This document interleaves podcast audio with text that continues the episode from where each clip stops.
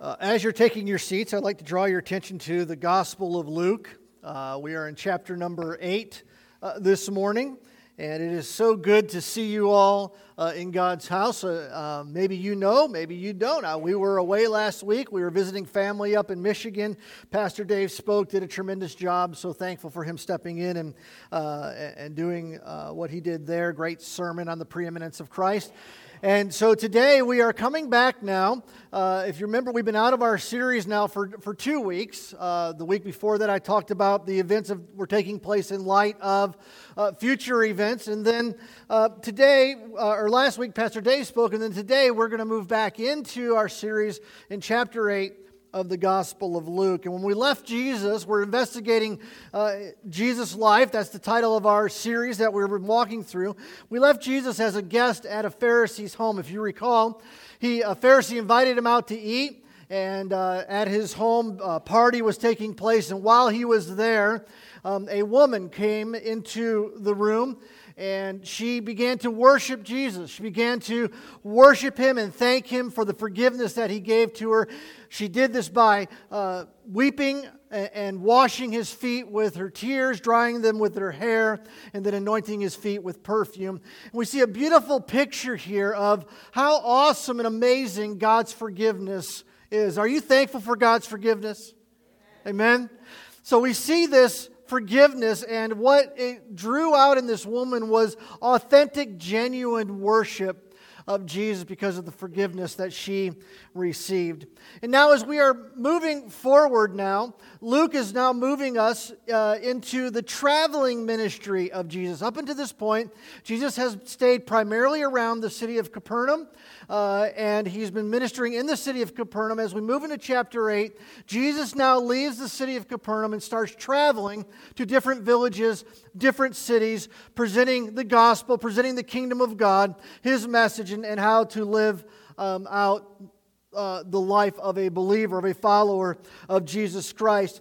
And so Luke tells us kind of who's in this caravan of people uh, that are traveling. And he gives us this list in, in chapter 8, beginning in verse number 1 through, uh, 1 through 3. It's very important that we make note of this. He says, uh, Soon after, he went on through cities and villages, proclaiming and bringing the good news of the kingdom of God. And the 12 were with him. Do you remember who the 12 are now? They're the apostles. Remember, he had chosen 12 apostles. So at this point, whenever the Bible references or the New Testament references in the Gospels here, the 12, with what Luke is talking about, he's talking about the 12 apostles. Anybody else that faithfully followed Jesus was considered a disciple. Do you see the difference? Okay, so these are 12 apostles.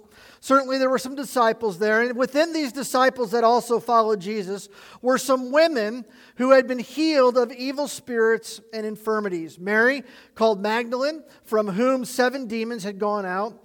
Joanna, the wife of Chuza, Herod's household manager and Susanna and many others who provided for them out of their means. So Jesus says, listen, or Luke lays out for us who's traveling with Jesus. The apostles, most definitely, but there's also a group of disciples that are also following along as Jesus journeys. And within this group are these certain women uh, that were prominent and important to the ministry of what Jesus had. So, why is this significant? Why does Luke take time out to share this with us. And I want to share with you two things why this is so very important that you need to understand is important to ministry today. And that is this the first one is ministry cannot be done alone. You recognize that?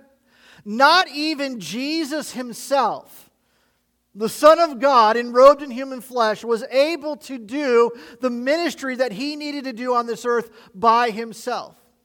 He appointed apostles. He had disciples that followed. He had women also in there that supported and helped and, and uh, helped him to minister, helped him to do what he needed to do as he traveled, uh, the things that had to be done. So I want you to understand, and we need to understand, and as we've already seen exhibited here, as we gave the announcements about our local missions team and the other ministries that we have going on in our church, it doesn't take just one person, all right?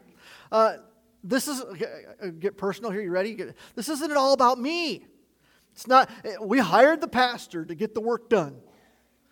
I'll fail because I can't do it all.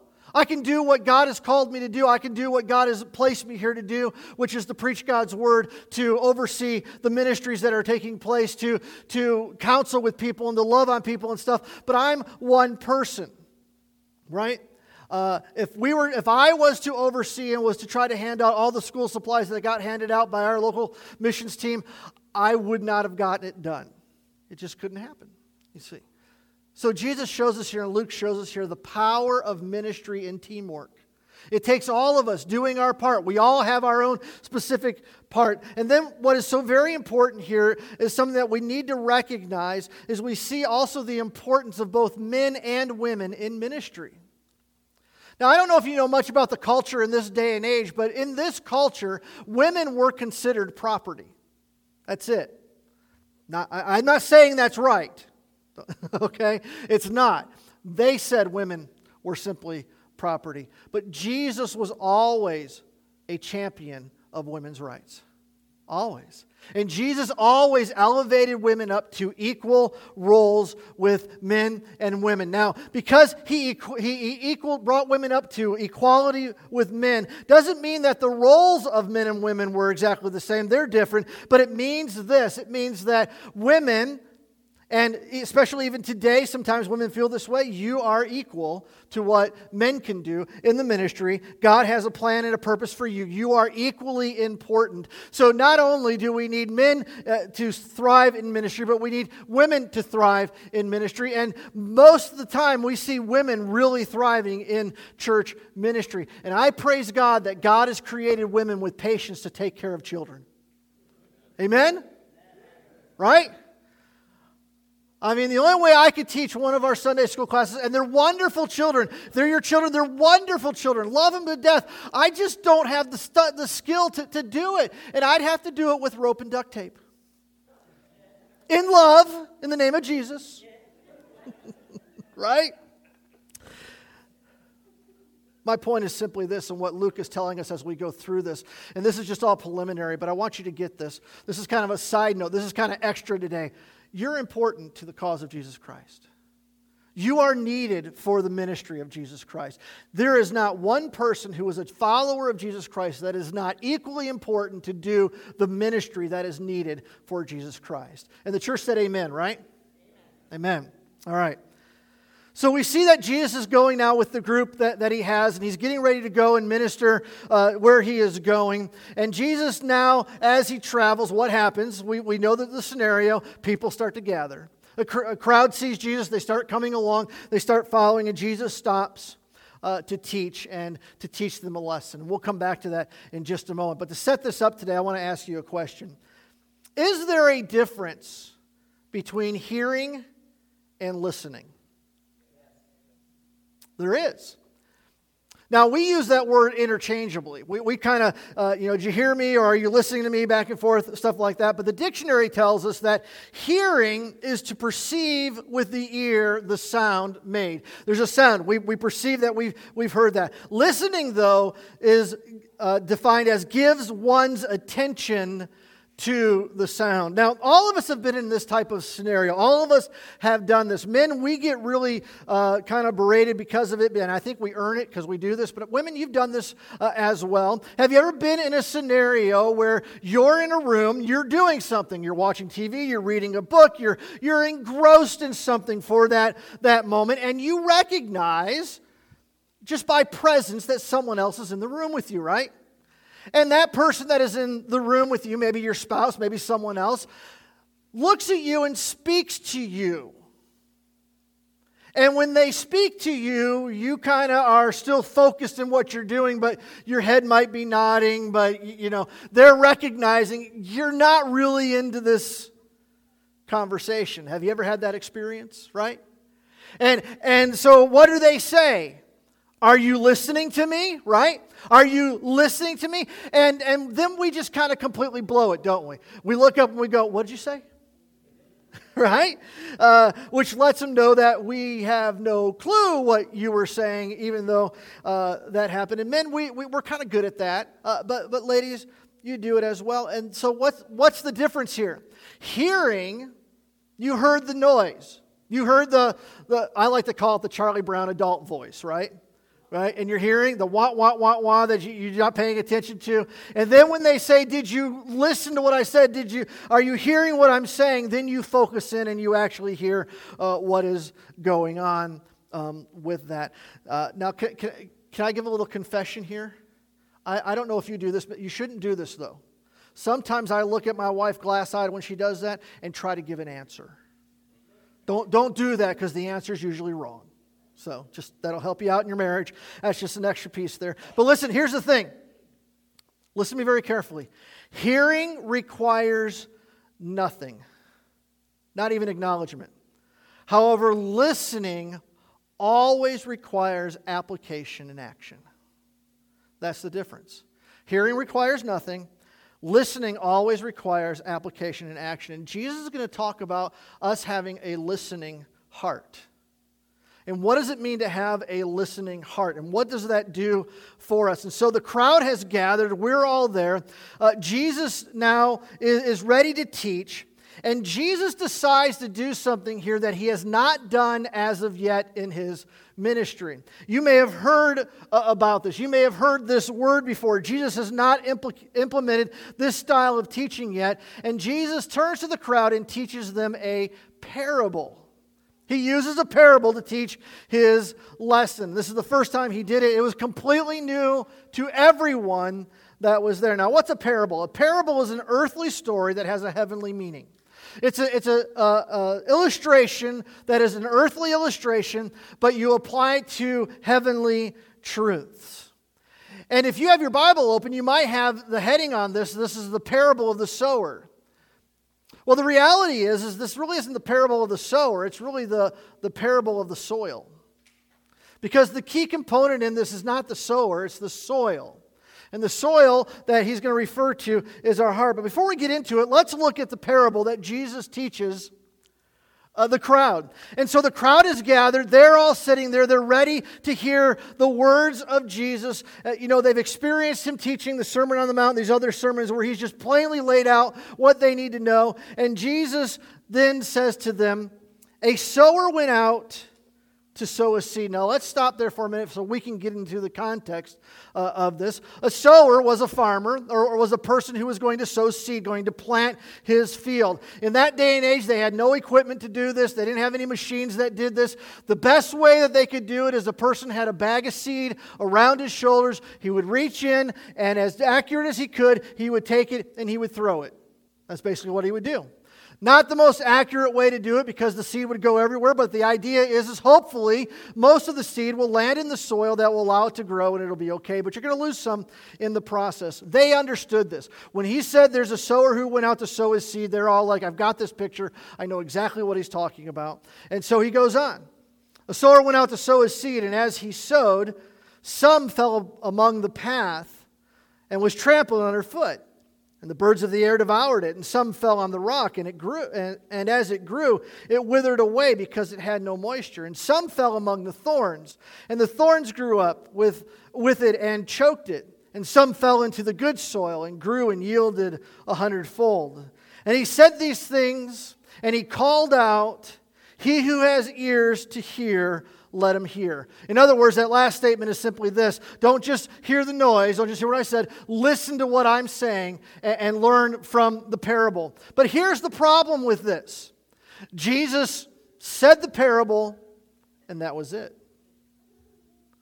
So let's go back through that again and you put yourself into their, their shoes. If someone came up to you and said, A sower went out to sow his seed, and as he sowed, some fell among the path, was trampled underfoot, birds ate it, devoured it. Some fell on the rock, grew, and then it withered away because it had no moisture. Some fell among thorns, and the thorns grew up uh, with it and choked it out. And some fell onto good soil and grew uh, and yielded a hundredfold. Now go and learn. How do you feel? Huh? Right? I mean, you go, what? So, so does Jesus want me to go plant seeds in the field and grow corn, or what's he? Uh, what, what's, what does he, he want me to be more, be, uh, you know, better at casting seed? What do I, and that's where, listen, that's where Jesus left the people. And you think to yourself, why in the world would Jesus leave the people? And he's giving a lesson here, not only for the people that are there, but more for the disciples that are following, and actually more for you and me today. Because there's a truth here that we need to understand, that we need to apply into our lives that is so very, very important. Why in the world would Jesus simply just give this parable a few lines? And be done teaching the people without any explanation, without anything else. Why did Jesus do this? And that is exactly the question that the disciples had for Jesus. So Jesus is done speaking to the crowd, and the disciples come around Jesus, and they kind of, you know, the apostles and the disciples and all that, they, they kind of pull Jesus aside and go, I can hear Peter. I go, Lord, maybe not one of your best sermons, but um, I'm just wondering, what are you talking about? Right? What are you what, what are you saying? And so look at verse number nine. And when the disciples asked him what this parable meant, so they came to him and said, Jesus, we don't get it. Why in the world would you share a parable with people and, and no explanation and nothing else and just you told them to listen and what are you what are you teaching? And Jesus says something very important. He says, To you, and who's this you? To you, to the disciples, to you who are followers of me, to you who are committed to following me, it has been given to know the secrets of the kingdom of God. But for others, well, they're simply parables. So that seeing they may not see, and hearing they may not understand. And you, you look at this and you go, wait a minute, does Jesus not want these people to know? No, we're going to see that here in a moment. But look at what he says. To you who are genuine followers of Jesus, to you who are genuine disciples, to you who are committed to this following of my life, to you, you are going to see and you are going to learn the secrets of the kingdom of God. Why does Jesus say this? Are you ready? Because Jesus wasn't impressed with big crowds. Jesus could go anywhere, and we know up to 20,000 people could follow him at a given time. He could have a huge crowd. He wasn't impressed with big crowds. And the reason is, is because he knew the reason why big crowds gathered. Big crowds gathered because they wanted to be a part of something big. Have you ever walked outside uh, uh, or been somewhere and you see a crowd of people and you're automatically drawn to the crowd of people? Why? Because you want to see what's going on?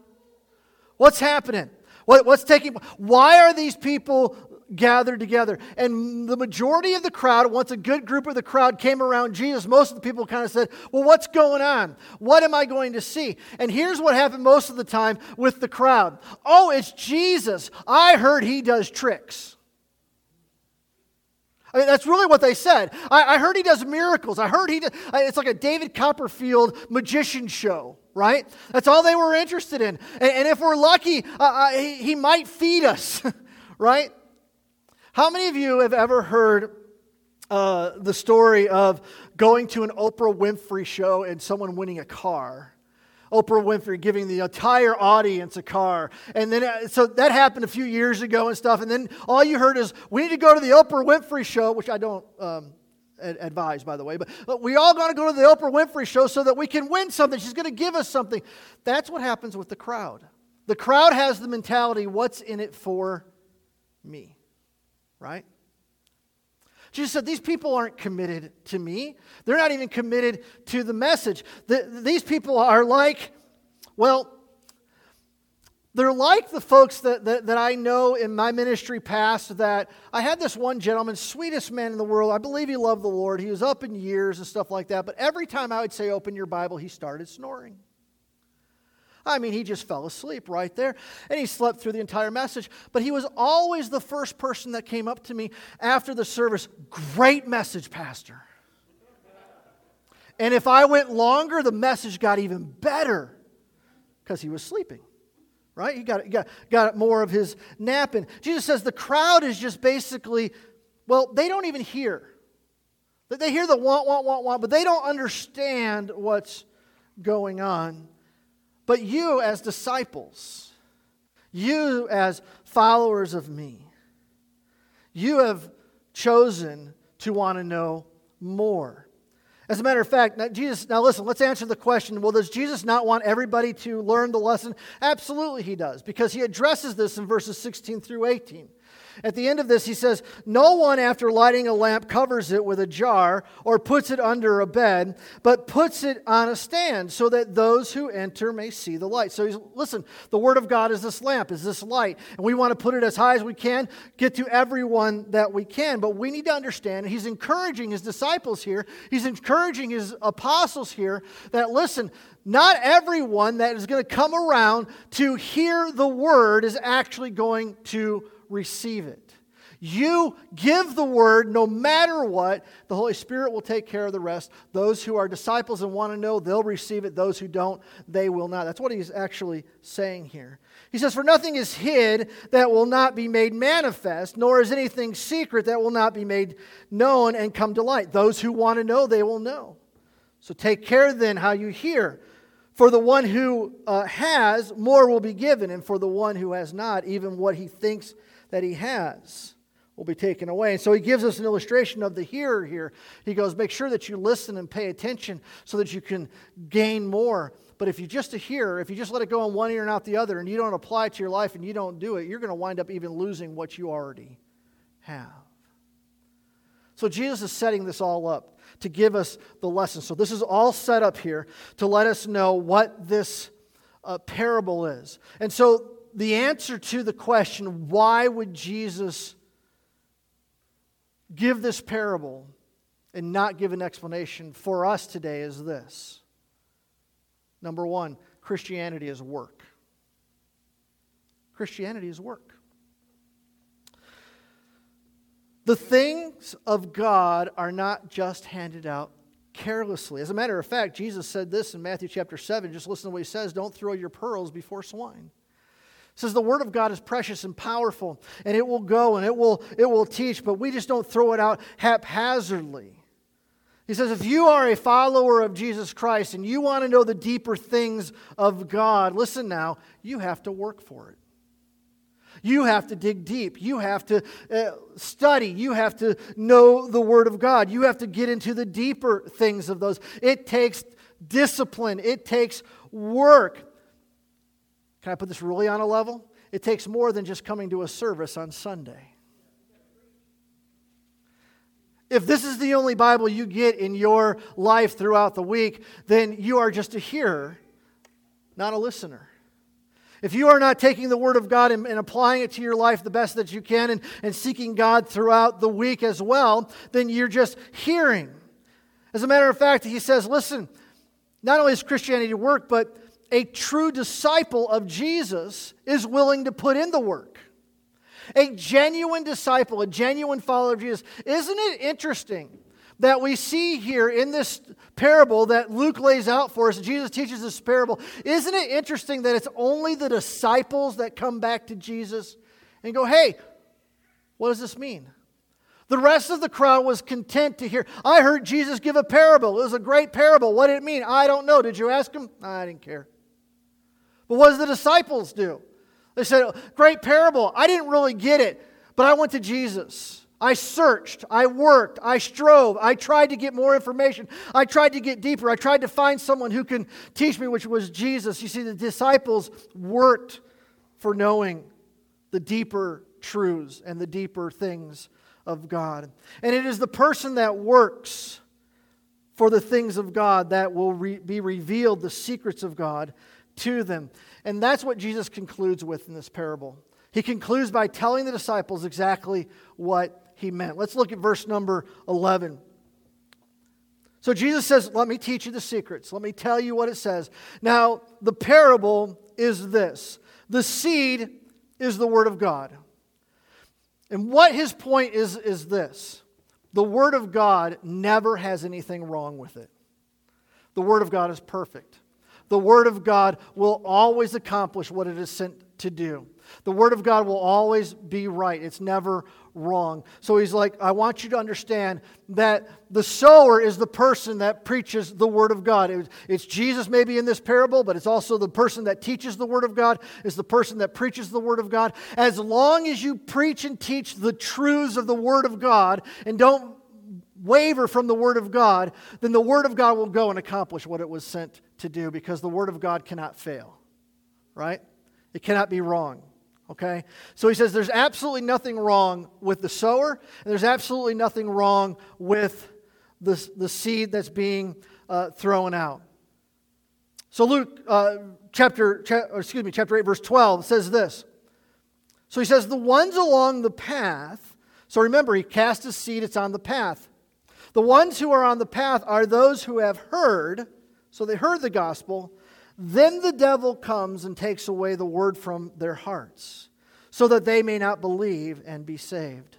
So the gospel went out. Did the gospel fail? No, it didn't fail. But what happened? The enemy came. And when the enemy came, he brought doubt, he brought disbelief, he brought um, false teachings in.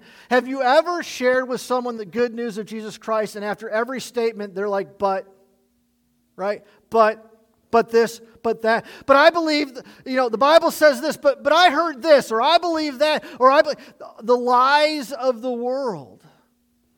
So, what are they doing in essence? In essence, they're believing the lies of the devil. They're, they're, they're believing the lies that are there and not accepting the gospel message, the good news of Jesus Christ. These are people that have heard and have walked away going, I, I can't accept it. I just can't accept the truth. Okay? Uh, and it has nothing to do with the one who gives, has nothing the one that, that, that the Word of God touches, is the person will not believe God over the devil. Verse 13. And the ones on the rock are those who, when they hear the word, they receive it with joy, but these have no roots. They believe for a while, and in time of testing fall away. This is a person that hears the gospel message and like, oh, this is this is great, this is so good. I want Jesus in my life. But listen now, this is a person that has taken and have heard, heard the gospel going, if I add Jesus to my life, it's going to make my life better. Have you ever heard that? Oh, listen, all you need is Jesus in your life. Live the life you're living, do what you're doing, keep on going. Jesus is all about love. Just add him to your life, and you'll be okay, good to go. And how many of you know that gives you no foundation? That gives you nothing to stand upon. Because what he says here is that you have this little Jesus that, that's not even the Jesus of the Bible, and you're like, oh, he's going to make my life so good. He's going to make my life so wonderful. Have you ever heard it? If you accept Jesus, he'll make you wealthy. If you accept Jesus, he'll make you healthy. If you accept Jesus, you'll, you'll never have any problems in your life. We call that the prosperity gospel. Have you heard that? Interestingly enough, Jesus knew about the prosperity gospel right here in Luke. And he says, You just add Jesus to your life and you think it's going to be uh, peaches and cream and all this good stuff. He says, Listen, you have no roots. You can't withstand. And when the trials of life come, when the hard things of life come, you're just going to walk away. And I can, listen, can I give you an example of this? There was a church in North Dakota, about 40 miles from where uh, I, I, ministered in North Dakota. It was uh, uh, a name it, claim it church. It was a word of faith church. and their pastor taught that, that God heals everyone continually. If you add Jesus to your life, it's just going to be good. Everything's going to be great. You're going to be wealthy. You're going to have all this stuff, all that kind of doctrine with it. And he got cancer. And he passed away. And his people believed in this uh, teaching so much that they actually stormed the hospital to try to raise him from the dead, and they couldn't do it. That church is not existent today. You know why? Because their faith wasn't, faced, wasn't based upon the Jesus of the Bible. Their faith was based upon a false Jesus that they thought would give them everything their heart desired. And when the, when the rubber met the road, when, when, they couldn't even celebrate if this pastor was actually saved and he went to heaven, they couldn't even celebrate that. They just were angry at God, and they, they were angry at God because God didn't make their life be what they wanted it to be, you see. That's a false gospel. Jesus says, listen, that's the prosperity gospel. That does nothing for you. And that is not, listen, it's not that they heard the gospel and they genuinely accepted the true Jesus. It's that they heard the gospel and accepted a false Jesus and they were never saved to begin with. They didn't lose their salvation. They walked away from a Jesus they didn't even understand, you see. So they heard, but they didn't, uh, they didn't, their roots didn't go deep. And then verse 14. And as for what fell among the thorns, they are those who hear. But as they go on their way, they are choked by the cares and the riches and the pleasures of life, and their fruit does not mature. Now, this is a group of people that have actually accepted Jesus Christ as their Lord and Savior. They've heard they are saved. Uh, it doesn't show anywhere here that they walk away from the faith or the, or the fact that they are not saved. What it shows here, though, is that they, their faith is choked out by the cares of the world. In other words, these are weak and anemic believers. These are believers who have got their fire escape. Are you with me? They've accepted Jesus so they won't go to hell, but they're not going to serve Jesus in their life. They're just going to go live their life how they want to. These are the believers who say, Yes, I, I know that Jesus died for me, and I, I believe that with all my. I mean, God's grace is amazing. It absolutely is amazing that He will accept someone in this state, but He does. You accept Him as Lord and Savior, and then you go on and you're like, Well, the things of this world are so much more important. You know what I, I, I thought about this when I saw this? You need to understand and you need to know that God will never give you anything that takes you away from Him. Do you recognize that? But listen now, the enemy will give you everything as long as it takes you away from Him.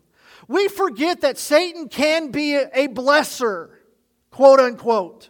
Satan is the prince of the power of the air. He can give you anything this world wants to offer you as long as it takes you away from Jesus. He'll give you riches, he'll give you cabins and, and houses, he'll give you boats, as long as you leave Jesus. And it blows my mind how many who say that they are followers of Jesus, and maybe they are because they can be, but because I bought this boat, I have to go use it on the weekend. It's the only time I can do it. So I can't be in God's house. I can't, I can't do the things that God wants me to do. Or because I bought this cabin so far away, the weekends are the only time I can go. I don't need to put God uh, in, in, my life and, and stuff like that. Or, or whatever else it may be, whatever else they add. And listen, what they do is they actually put idols in their life. Anything in our life that becomes more important than God is an idol. And look what he says here. He doesn't say that they're lost, he says they have no fruit. He says they don't mature, they don't grow. God doesn't work in their life. Their life falls apart because they don't have any blessings from God. Why? Because they have put every, they have their fire escape, but they put everything else before God. And they don't follow what God has, and they don't mature. I don't know what would be worse. I know the worst thing would be is to not make it into heaven. But could you imagine one day those of us who accept Jesus Christ as Lord and Savior are going to stand before the great throne judgment? And we're going to stand before Jesus, and He's going to reward us for all that we do in our lives, good and bad. But could you imagine standing before Jesus and not receiving any rewards that, for Him that you lay at His feet because why? Well, thank you, Jesus, for dying and giving me, giving me heaven as my home, but I didn't want to live for you while I was on the earth. The things of this world were too important to me. The things of this world were, took too great uh, of importance in my life. You, you know, I needed you to get me to heaven, but I didn't need you for anything else. You see, one day we stand before the judgment seat of Christ as believers. That's before God wipes away every tear. And we are going to experience loss for the things that we've done that don't please him. And so Jesus says, listen, these first two are people that aren't saved. They've walked away from the Lord. The third one is a person who has accepted me but doesn't live for me, has accepted me but has put idols in his life. And then he says, the fourth soil. He says, this soil is the good soil. As for that, in the good soil, they are those who, hearing the word, listen now, hold fast in an honest and good heart and bearing fruit with patience. This good soil, this good soil of the heart, takes the Word of God and is serious about the Word of God and studies the Word of God and studies the things of God. And even when it doesn't make sense to the world, applies the truth of the Word of God to their life, lives it out, holds the, the term holds fast, grips onto it for their very life. You ever feel like the world's falling apart? You ever feel like this thing is just going to crumble and you're going to fly out into space? What, what happens? You got to hold on to something. He says, hold on to the word. Hold on to it. Hold fast. Clutch it. Grab it. Get it. Put it in. Apply it to your lives. He says, the believer that does this, that holds it fast in an honest and good heart, bears fruit. What fruit? The fruit of the Spirit love, joy, peace, long suffering, gentleness, meekness, long suffering. With patience, the fruit that is given to us, peace that only God can give, comfort that only God can give, strength when, when the storms of life come, stability when the earth is rocking because of everything that's going on. The person that cultivates in their life, cultivates in their heart, that listens and doesn't just hear who listens to the Word of God, who applies it into their life, who lives it out in their life, that person, well, that person is who God is pleased with. That person is a person who sees God work in their life. That person is a person that when the media and the world is going crazy, that person has stability. That person has peace in a peaceless world, you see.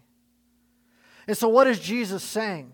Jesus saying, listen, there's not a problem with the sower. There's not a problem with the preacher, the one who proclaims the truth of God. There's not anything wrong with the Word of God because the Word of God will always do what it says, it will always accomplish what it does. The problem is, what kind of soil are you? Have you received Jesus as your Lord and Savior? Are you past the first two pieces types of soil? I hope you are. But are you the third soil? Well, I've got my fire escape, but there's so much more important than the things of God. Or are you like the fourth soil? Now, listen, the fourth soil is not perfect. The fourth soil doesn't have it all together. But the fourth soil is continually the best we know how, with the power of the Holy Spirit in their lives, looking and looking and looking and doing and following. We mess up, we come back to the Word of God. We mess up, we come back to the Word of God. We, we fall down, we get back up to the Word of God. Do you see what I'm saying? We continually take the Word of God. We continually take the truth of the Word of God. We continually apply it to our lives. We live it out the best that we can and let God take care of the rest. And we will produce we will have fruit in our lives. So let me leave you with this. Let me ask you to do this cultivate a heart that listens to God's word. Don't be a hearer of the word, be a doer. Cultivate the word of God in your life. And when you do, you will know the deeper things of the Word of God. You will know the secrets of the Word of God. You will f- experience the power of God in your life. Will you stand with me in God's house today?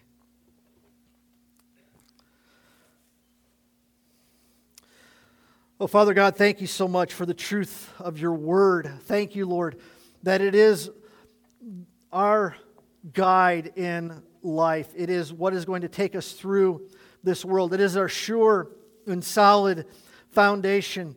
And God, I thank you that you are a God that, that wants what's the best for us in all situations. And, and right now, Holy Spirit, you are uh, speaking to all of us here and saying that the reason why you want us to have a heart that, that listens to you is because what you have for us is better than anything this world has for us.